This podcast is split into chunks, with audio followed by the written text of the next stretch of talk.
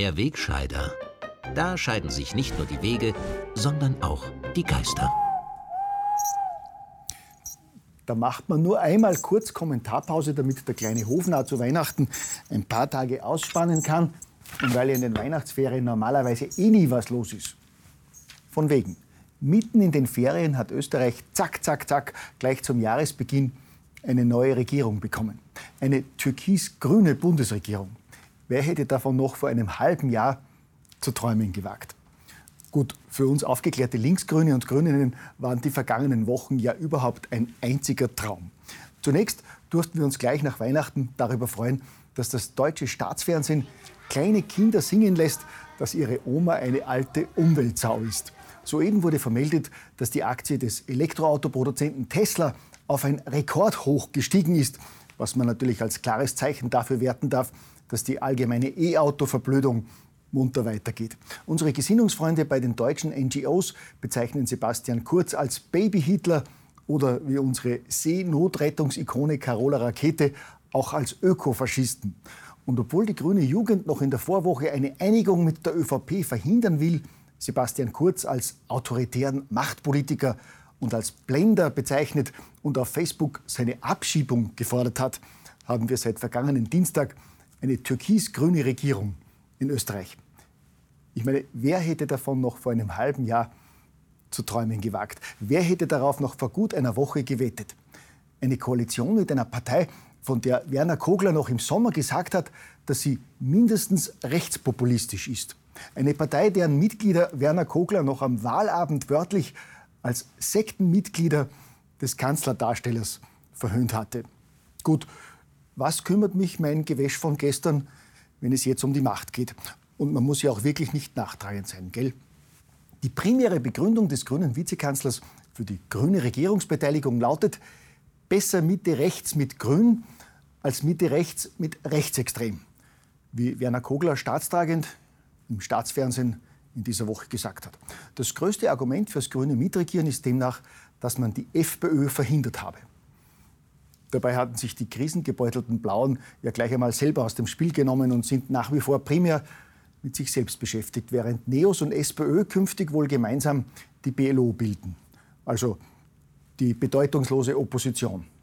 Das lassen zumindest Ihre belanglosen Wortmeldungen der vergangenen Wochen vermuten. Aber zurück zu den Motiven der wichtigsten Partei, Regierungsverantwortung zu übernehmen. Abgesehen vom Verhindern der Rechtsextremen in der Regierung ist es natürlich der Klimakampf, der die Grünen in den sauren Apfel der Zustimmung zu allerlei Migrationsgrauslichkeiten beißen hat lassen. Grauslichkeiten wie Sicherungshaft, Abschiebezentren oder Kopftuchverbot, die man bisher so vehement bekämpft und als rassistisch und unmenschlich bezeichnet hatte.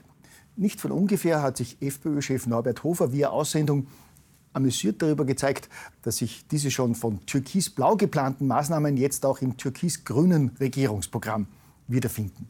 Der FPÖ-Chef erinnert suffisant daran, dass Werner Kogler im Zusammenhang mit Rückkehrzentren und Kopftuchverbot noch im Vorjahr wörtlich von einem verfassungswidrigen Treiben und einem primitiv-populistischen Kalkül gesprochen habe. Und er fordert die grüne Parteispitze deshalb auf, sich für die untergriffige Kritik von damals zu entschuldigen. Diese Aufforderung ist natürlich eine gemeine Gemeinheit und eine unglaubliche Provokation eines Oppositionspolitikers, der sich um Regierungsverantwortung nicht zu scheren braucht. Und vor allem um die Verantwortung für unseren Klimakampf, den wir Grünen jetzt ja intensiver denn je kämpfen können. Da sind die Klimasünder längst ausgemacht. Autofahrer, Pendler, Schnellfahrer, SUV-Fahrer, Dieselfahrer, auf sie alle kommen jetzt harte Zeiten zu. Stichwort Dekarbonisierung des Straßenverkehrs, wie es im Regierungsprogramm heißt. Nur wer umsteigt in Öffis oder wenigstens in die geheiligten Elektroautos, wird der radikalen Schröpfung im Namen des Klimas entgehen. Denn E-Autos sind ja bekanntlich abgasfrei und damit 100% umweltfreundlich. Von der massiven Umweltzerstörung in anderen Erdteilen oder Kinderarbeit bei der Gewinnung der für die Batterien notwendigen Rohstoffe wie Lithium und Kobalt haben wir Grünen noch nie etwas gehört.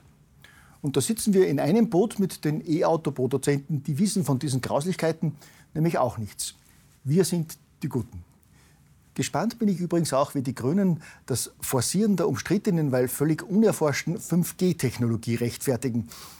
Aber wahrscheinlich haben Sie auch von den Bedenken namhafter Mediziner gegen den 5G-Mobilfunk noch nie etwas gehört. Wirklich positiv erscheint die Medienpolitik der neuen Regierung. Hier wird unter anderem eine stärkere Zusammenarbeit zwischen ORF und Privatsendern gefordert, die wir bereits seit der Angelobung der Regierung in der Praxis leben. Bei der Berichterstattung über die Regierung beschränkt sich zum Beispiel der ORF auf die Grünen, während Servus TV über die ÖVP berichten darf.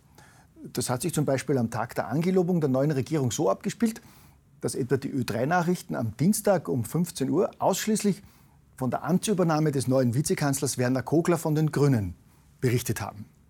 Dass es neben den Grünen auch noch eine zweite Regierungspartei gibt und am Dienstag auch der Bundeskanzler und Chef der neuen Regierung sein Amt angetreten hat, das war für die Zuhörer der öffentlich-rechtlichen 15 Uhr Nachrichten nicht zu erfahren. Tatsächlich nachzuhören, falls Sie glauben, ich scherze jetzt, in der ORF Radiothek. Deshalb im Sinne der neuen Aufteilung des heimischen Fernsehmarktes. Dieser Mann heißt Sebastian Kurz und er ist seit Dienstag Bundeskanzler der Republik Österreich. Seine Partei, die ÖVP, hat bei der Wahl im September lediglich 37,5 Prozent der Stimmen erreicht und stellt trotzdem zwei Drittel der neuen Regierungsmitglieder. Ausführliche Informationen über die weitaus wichtigere, mit 13,9 Prozent der Stimmen gewählte Partei Die Grünen, die Grüne Alternative, erfahren Sie auch künftig exklusiv beim ORF. Gell?